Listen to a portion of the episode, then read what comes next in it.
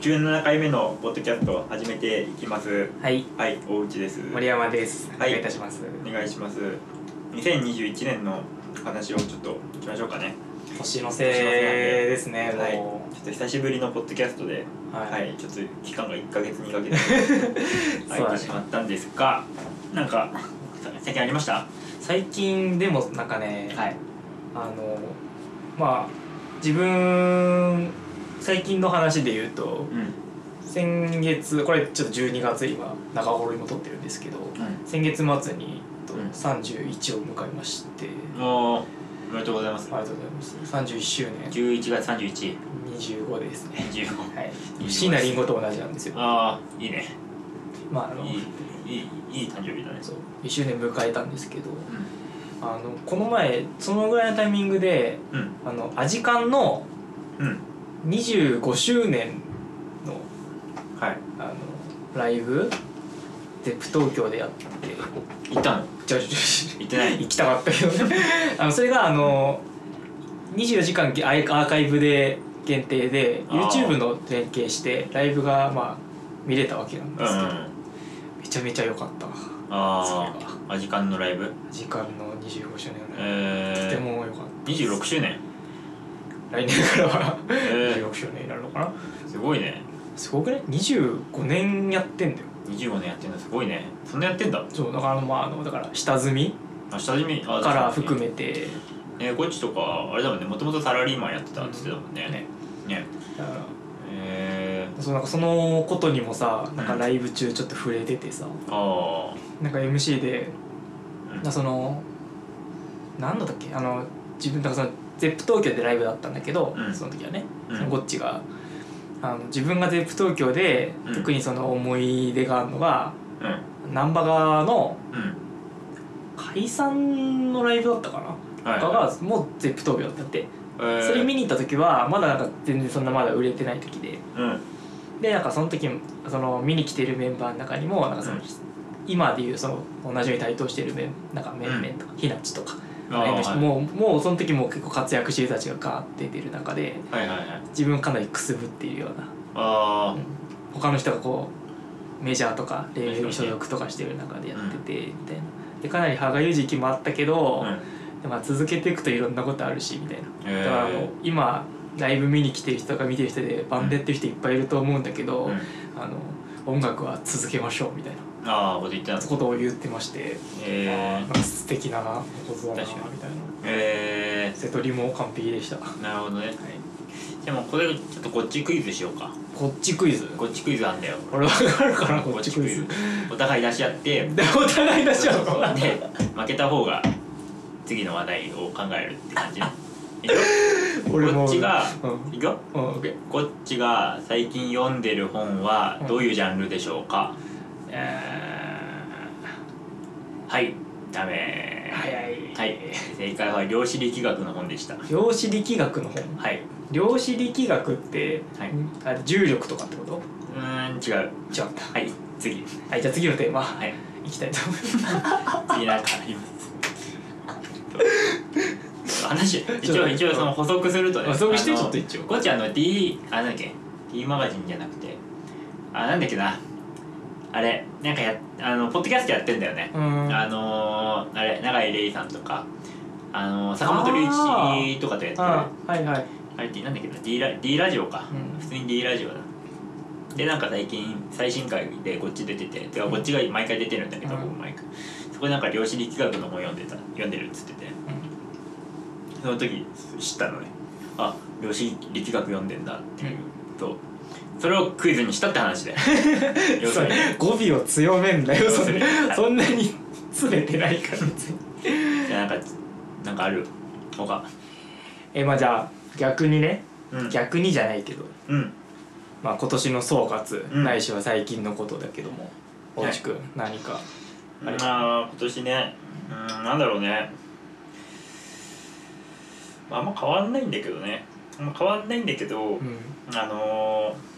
あのー音楽のちょっと話にまたなってしまうんですがはいあのーままあ毎日のように新しい作品がリリースされてるわけじゃないですか。うんうん、でそれで、まあ、毎年のようにねあの俺は結構漁ったりするのがもう趣味なのでうん結構漁ってるんですけど、うんあの今年は結構ねあのこれ一生聞くんじゃねえかなみたいなやつにも何個か出会ったりもできて。うん、良かったの良かったなっていう感じはあるねあーかなりうんなんていうのかな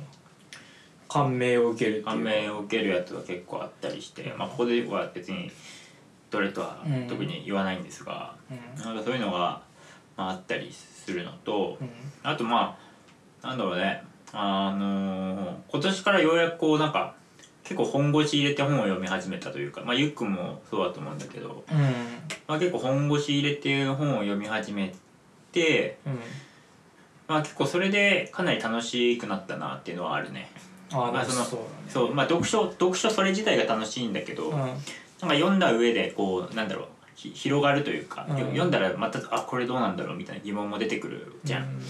なんかそういうのがちょっとこうちょっとずつこうねなんか数珠つなぎというか、うんどんどんそれがどんどん大きくなってみたいなのがあの体験としてああのあったのでその読書に、まあそれは結構良かったなっていうのとうんあるかな。そうだねうん結構本に限る話でもないけれども、うんなんかその全く関係ない本を何冊か読み漁っていくとさあーなんかその本と本の間でうんなんかあこの本に書いてあること別な全然関係ないことになんか関連づいたこと書いてたなみたいなとかうんなんかちょっとこう微妙につながっていくみたいなね、うんその自分の知識としてうんこうコネクトされていくみたいな瞬間っていうのが、なんかこうああ読んで読んでちゃんとそのなんか知識になってるなうんうんみたいなね、蓄えられてるなっていう実感があうんる瞬間だったりっていうのは確かにそのそう今まで読んだ読書の感覚とは違うものが今年は確かに手応えとして、あったよね僕もなんか俺あったかももそれは俺も思うんだよねだから本いろんな種類の本読むのも結構大事なんだけどさ、うんまあ、大事っていうかまあそれも一つなんだけどなんかその読書ってさその精読って言ってさうんうん一冊の本を何回も何回も読み返すみたいなのが、はいはい、なんだろうなその平気である平気であるっていうかその平気であるっていうのは例えばそのさ映画とかも映画とかも音楽とかも繰り返すんだけど、うん本本っていうのはもうそれをもっとこう激しくやるというかああなるほどねいやもう精読っていうジャンルがジャンルじゃねえその読み方があって、でそれを本当にこう一文字一文字こう、読んでいくみたいなのがあるらしいんだよね。そうそうそうだからその今年は結構いっぱい種類を読んだんだけど、うんうんまあ、いまあその、まあ、呪さっきのその呪術内の話じゃないけど、うんそれでなんか別の本読んでもいいんだけどちょっと来年はねうんちょっと俺精読一回してみようかなみたいなああなるほどねちょっと思うんだよね。読み込んでいく、うん、でそれってあの音楽でも応用しようと思ってて、うんなんかその音楽って本当に毎日リリースされるからさうん忘れちゃうんだよ。なんか、うんあれこ今年だっけ去年だっけこれリリースされたのみたいなさうでも本当にこう毎日毎日毎日さこうライブラリーのさ、んうんあのレイアウトがどんどん変わっていくわけよねうんどんどんどんどんあのー古いやつがどんどん下にいて見えなくなるみたいなのが起きるからなんか、まあ、それもね今こうサブスクの恩恵を受けてるわけなんだけどなんか来年からは来年からはちょっとあのーもう一つの作品をあのかなりこうもうずっとリピートしてうん見るのも結構ありなのかなとはちょっと思ってたりねうんするわけなんですねなるほど私は私はね私はね。うん逆になんか俺逆逆ではないな逆ではないちょっと逆ではない逆にすごいクイックな反応だった逆ではないな、うんなんか自分ささっき言ってたさその、うんこのアルバムいつリリースだったっけ問題みたいなさああはい俺結結構わかるっていうかさああのそうだよねなんか結構好きで聞き込んでるやつなんか気づいたらもううん45年前だったとかさ、まあ結構ざらにあってさまなんかその音楽で言うとまあそのまあ本で言うとこの精読みたいな、その聞き込むみたいなのはだから俺結構好きになった曲ってなんか一回ハマるとなんかもう飽きるまでなんかずっと聴いちゃうタイプなんだけど、あうーん他の曲あんま聴かないみたいな、うーん代わりに1個のアルバムを1日何周もして聴いちゃうみたいな、変わった人だね変わってんのかなこれって。 いや普通だよえどっち俺もそうなんかそれ、うんでもなんか聞き方としてはなんかただ聞きたいから聞いてるだけみたいなね、うんあんまりなんかその聞き方の工夫はないかなって感じうはんうすんうる、んなんかいろんな種類のヘッドホンとかさスピーカあーでさ面白そうね、うんあと再生環境も変えてさ、うんレコードだったり CD だったりね、みたいなところとかやっていくとかなり楽しいと思うし、うんなんかさなんかちょっとさなんつうのこういなんかそそれって本来あるべき姿っぽくないいろんなものあさってさ、うんなんかどんどんさこうなんか消費的に音楽を食い荒らすよりかはさ、一枚をこう大切に聴くみたいなのって、なんか結構大事じゃないかなってなんか今思える大事だねね。より一層なんかその、うん本を読んだことでなんかその言語的なうん感性が今ちょっとこうアンテナが高くなってるのもあるけど、なんか以前に増して歌詞をよく見るようになったような気もうんするんだよねうん自分は。歌詞見ねえなそうなんかなんかさまうんあうちくわも今うん現役プレイヤーとして一応やってて、うん俺はまあ全然現役でもなんでもないけど、その当時やってた時ってギターをやってたから、うんギターの音とかさ、うんその全体のアンサンブルのことばっかりうんに耳がいってたんだけど、うんここに来て最近やっと歌詞すごいちゃんと聴けるようになってきたっていうか,、へえでその今ほら便利だからさ、うん歌詞も見れるじゃないうん聴いてるとねあのあるもんねそうそうあるじゃん歌詞がちゃんともうリアルタイムでリアルタイム追ってくれるやつ追ってくれるやつがそうあるでしょだからなんかそれ見て歌詞をうん読むようになって、うんでなおのことねなんかそのでなんかかつてはさうんかなりなんていうのかな外国のっていうか、うん洋楽のさなんかポストハードコアとかさ、うん聞いてたわけじゃないですかなんか畑としてねうん当時、今も聞くけどうんその時ってさなんか歌詞の意味とかあんま分かっあんまつか1ミリも多分分かんないで聞いてたっていうかねうんうんでなんかだからそういうのもなんかさっきちょっとしょろっと喋ったけどさ、うんなんか英語圏の言葉とかもさ覚えていって、なんかちょっと歌詞の意味とかももっと紐解けるようになりたいなまあ確かにねうんなんか R&B とかヒップホップとか歌詞の意味がもう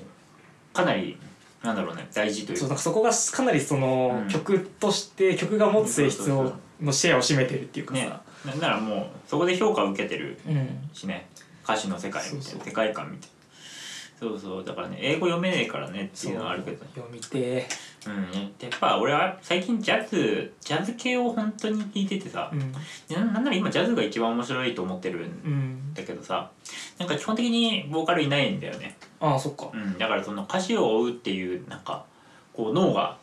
なんかないないわけじゃないけど、うんまあ、もっとそもそも歌詞がなういんからしかも俺俺やってるバンドもインストじゃんなんかそうだねでずっとインスト系を結構かなり聞いてたからあんまりこう歌詞をこう見るっていうのもあのあんまり習慣としてなかったんだけど、うんまあ、確かにその音楽をより深く味わう上で結構歌詞見るのは結構新たなところになるからね、まあ、それを面白み膨らむと思うよね。うんなんかうん別に共感したいとか、うんそういう類のことではなくてねなんか純粋にアーティストのうん、うんなんかその根も根っこに触れていくというか、ああそうだね。うん、何を思ってこういう風な歌詞になるんだろうみうたいんな、よくなんか学生の時とかはさなんか雑誌とかに載ってるインタビュアーとかみたいなねうんうんやつでこの曲にはこういう思い出があってみたいなとかうんいうのを記事読んでたなそういえばみたいなのを最近ふと思い出してはいはいはい。歌詞とか見るのもなんでそんな声ちっちゃくなったの今。面白 自信なくなったの。いいやちょっとあの感慨深くなっち感慨深ゃっくたなノっスタルジックなた。おー心境にちょっと入っていっちゃった一瞬ノスタルジックねノスタルジックなジャンルめちゃめちゃいいよなっていう、うんノスタルジックね俺天気の子がさ、ちょうど2年前かなうんあのー公開されてさ何の新海もうの2と年前かそう多分2年前はいまあレビューレビューサイトとかさ音楽評論家からのさ、うん評判はすこぶる悪いんだけどさうんまあてか新海誠作品って大体そうなのよ、うんすこぶる悪いんだけど、うん俺の中で人生トップ映画だからうん天気の子、あのーあのフィルマークスで5.0叩き出して 俺のレビューもうハイスコアそうそうそうもう4回見に行ったりしてうん、でもうかもうあの終わった エンドロール流れてる間俺口と目もう全開に当ててもう放心状態ぐらいに感動したんだけど、うんあの来年あるんだよねあの制作が来年この秋公開の新作がねそうそうそうそうなんだっけな「すずめのとじ戸締まり」だ「すずめの戸締まりあなんかそんなタイトルだ」ったそうそうそう、あれがあの公開されるみたいなんだよね、で俺そのちょっと俺の話になっちゃうんだけど「う天ん天気の子の前」ってその「君の名は」なんだよね、うまあんうんみ言わずもかな言わずも知れたかそうだねそうあのまあちょっと「鬼滅の刃に」あの抜かれちゃったけど今のところ2位かな興行収入うん2位か3位かな「千と千尋」もあるからわかんないけどでそれを超えることはないだろうと思って「天気の子」を見に行った時に超えたんだよねうんもう天気の子を見てで来年の秋公開じゃんなんかもうどう俺どうなっちゃうんだろうみたいな し死死ぬかもしれないそうじゃだんねそのでもしかするとあのほ音楽やめるかもしれないいや映画を作ろうみたいになるぐらいうのん衝撃があるかもしれないな結構、まあ、これ半分冗談なんだけどまあ来週来年のその秋のその公開が俺多分本当に楽しみすぎて、うんなんか割とそれに向かって、あの結構仕事とかもなんか曲作りとかも、なんか全て頑張れる気がうんちょっとするんだよねいいねだからそう来年の楽しみはそれいいでかすなねうまあ、なんかコロナの影響でさ、うんまあその上映がちょっとね先延ばしになっちゃったりとか、んうんうんなんかその延期になってるものとかもかなりある中でね、うんなんかそういう先のうん楽しみをちゃんと取っておけるっていうのはめっちゃ羨ましい、うんゆくは先なんか映画とか見てない最近映画はですねうんえーえーミースタンドバイミスタンドバイミーはもう、大学生の時だね最ー後ああ最近何見たのそしたら映画見たっけ見てないスリーハンドレットスリースリーハンドレッド あのあれか中世のあのギリシャギのリシャのああれか あのスパルタの大軍がある15時スパルタがそう大軍をあー立ち向かうあの勇ましい姿あー2002年とか2004年とかかなあーなるほどねをなんか今更見返しましたうけど、ーん俺最近あれ見たんだよねあのー、あでもこの世界の片隅に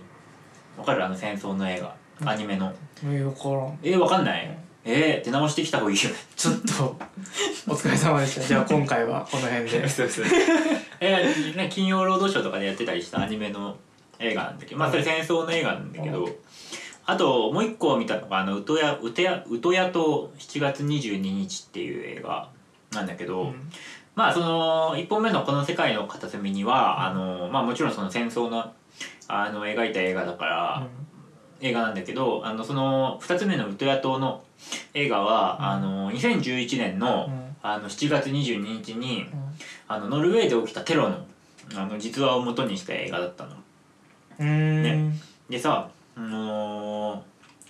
まあそのまあ、何が言いたいかっていうと映画ってさじなんか自分たちが知らなかったことが知れるっていうのがさ、うんまあ、かなりこうざっくり分かりやすくねなんか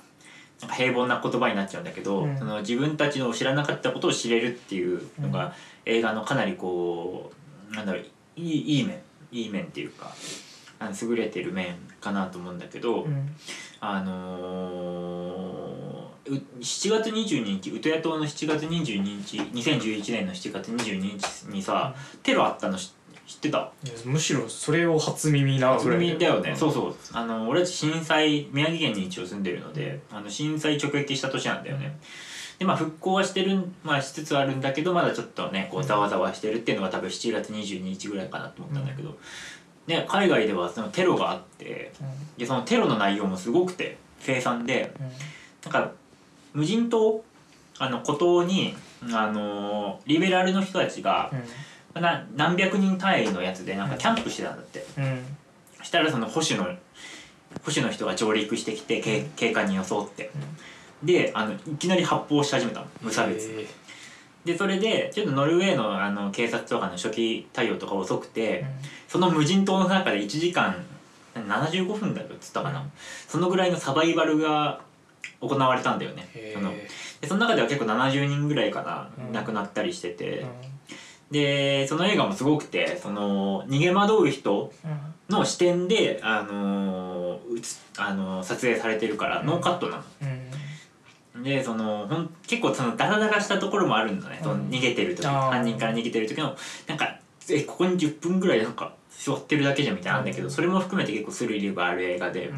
すごい良かったんだけどあの映画としてはね、なんかなんかそれ見てからなんつうのさっきの話に戻るけど「えこんなことあったんだ」みたいな、うんうん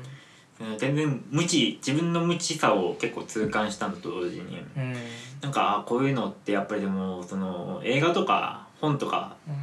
で見ない限り絶対に触れられないと思うのね。うんでそうしないと結構世界のなんつ解像度的なんて上がらないかなと思ってるから、うんやっぱその映画とか本とか見るのは結構大事だよねって思ってて、うんうん、でそれをそういうそれを映画で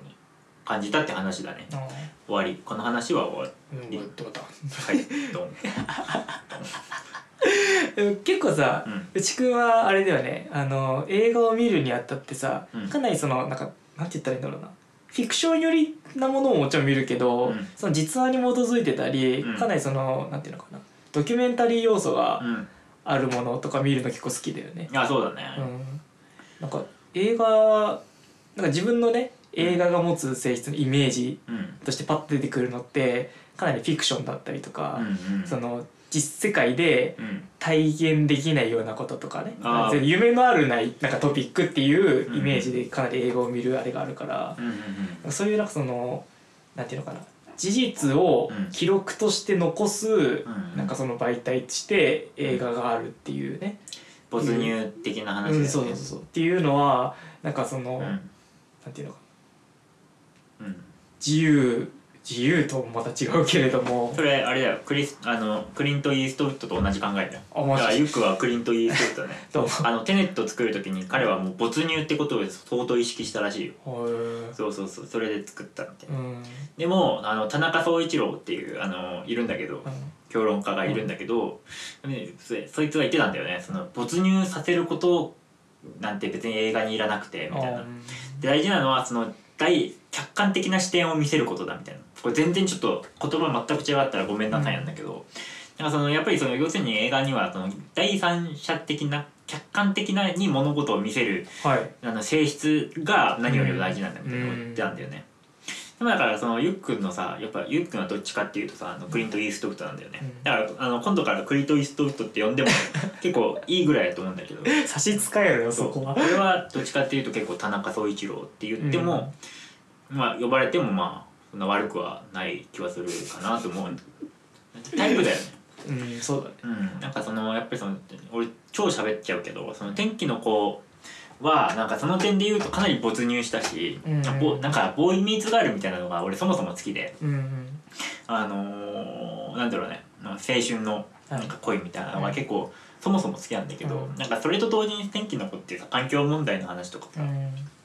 あのー貧困の問題とかも結構取り上げられてたうりするん、その二重の要素があるから、なんかなんだろうね天気の子はだから結構俺の中で最高だったんだよねうんゆっくんはそのやっぱでも没入することが何よりも結構大事かなって思うクリント・イーストウッドなんだちょっとまあでもか過去に見た映画の中で、うんやっぱりそういうふうになんか印象に残ってるものっていうのあはストーブつけますはいすいませんはいポチッとなってはいはいそう見てきたものの中で印象に残ってるのってやっぱ SF とかさああスター・ウォーズだ「スター・ウォーズ」もそうだけどスター・ウォーズなんかかそのサスペンスとかあーどっちかっていうとかなりフィクションに近いものの方がやっぱ多くてサスペンスって言うとあれだよねあの犬神家の一族的なまあ大きく捉えたらそうなっちゃうかもしれないけど、まあ、あれ印象に残るのはもう完全うに、んあの逆立ちのやつそう逆立ち 逆立ちダイブのやつだよねあーじゃあゆっくんは SF とかサスペンスとかそうだよ俺インセプションとかめっちゃ好きだしああいいようねん、そうそうそうそううんだったりなんかアクションものとかね「オーシャンズ」シリーズとかさ、うんまあ、ドームメジャーな話だけれども、うんそういうなんか見ててどんどん引き込まれていくものに、うんやっぱ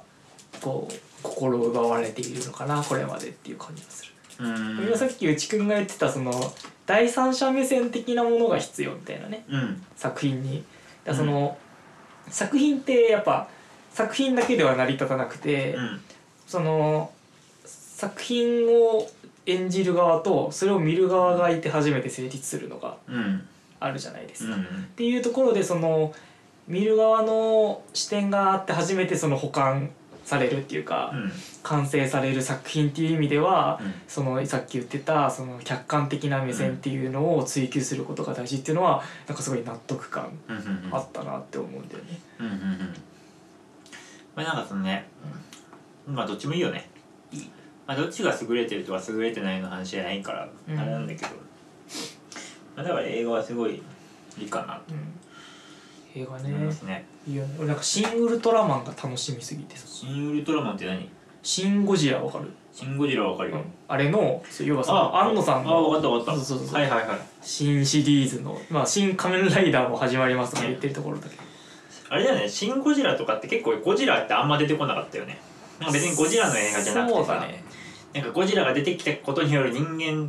なんか社会の構図そうそうそうの映画だったよねあストーブがつきましたねチェゲラちょっとて今て今からちょっと低音が強めになると思うんですけど、ご了承いただいていただいてウルトラマンもそんな感じなのかなうんでもね全くその今公開されてるうんなんかそのティーザーみたいなうん予告編を見るぐらいでは全く本編には触れてないっていうかああ映像のみで音声全くないのね来年公開だいやそれが今年の夏公開予定だったんだけど延期になってあじゃあ今鋭意 鋭意制作中準備中みたいなああじゃあ未撮り終定なんだわよってはもういないんだなんかね一応撮影はもう終わってるらしいんだけどえまだ公開されないっていうことでー、えなんー、かいつになるのかなあーあっそうなんだええてでございましたねー、そうかああちょっと楽しみだね来年はたじゃあ楽しみだ結構来年結構楽しみな映画多い気がしますね、うんうんうん俺も来年結構楽しみ うんなんかえやっぱ楽しいよねなんかそうなんつうの楽しいよね毎年なんか振り返るとさ、うんなんか自分を変えるまではいかないけどさ、うんかなりこう印象に残ってるというかさ、うんなんかそういうものがたくさんあった気がするんだよ、あでもこそうかも、うんで来年もそれがあるって思うとね、うんそれこそ「スズメの戸締まり」の話じゃないけどさ、があったり俺好きな「ノーメロンノーレモン」っていう人のアルバムが、あの来年1月に出たりとかさあそうなんだそうそうそうそううんあの結構楽しみなんだよねだからそれまで頑張ろうみたいなのが素直に思うよねその、なんか別に普通に綺麗事じゃなくてなんかそれまでちょっと、まあ、頑張ってみようかなみたいなのはなんかす素朴に思うっていうかさうんえなんかその消費するコンテンツをーさう、ん消費する前からなんか自分のエネルギーに変えれるっていうか、うんうんっていうそのなんか楽しみをさ持ってるっていうのは純粋になんかいいよねね自分の生活においてさうん楽しみなものそれを糧に頑張るみたいな、なんか意外とできてる人そんないないんじゃないかなって俺は結構思うっていうか、まあ、確かにねなんかまあ来週の飲み会が楽しみとかさ、うんそうそうそう来月の友達と遊ぶの楽しみとかまあそれこそライブ行くの楽しみとかさ、なんかその未来になんか予定があるとね、うん楽しくなるよねわけなんだけど、うんまあそれをまあ突然の出会いもかなり大事だけどね、ううんんまあ、インパクトには残るっていうか、うん衝撃はねうんたまにあるといいっていうのは確かにそうそもうちそうろんあるけれどなんか TikTok とかそうだよね突然の出会いのあれも完全にもう究極体なわけじゃんスクロールした瞬間に出会うからさうんそれが湯水のように湧き出てくる分けだれかてらきてみたいないやなんかああいうなんつうのなんつうんだろうねああいう超速攻性のあるなんかプラットフォームの面白さもあればね、こう今みたいにその普遍的なというか昔からあったその、来年のこの人のこの作品が楽しみ的なこともね楽しみがあるから、なんかそう思うと結構来年も楽しみだなみたいな、うんそうだね、まあ、まあ結構きれいきれい事っぽいけど、うん思うよね。ううんまあいい話だったね今日うん17回ね年の瀬のん、話年の瀬の話、ねうんああじゃあもう一回ちょっとまあね30分ぐらいなのかな、まあ、編集してるとちょっとねもっとあれだけどうん一回終わりましょうかこの辺ではいじゃあ一旦閉めます、はいありがとうございましたありがとうございました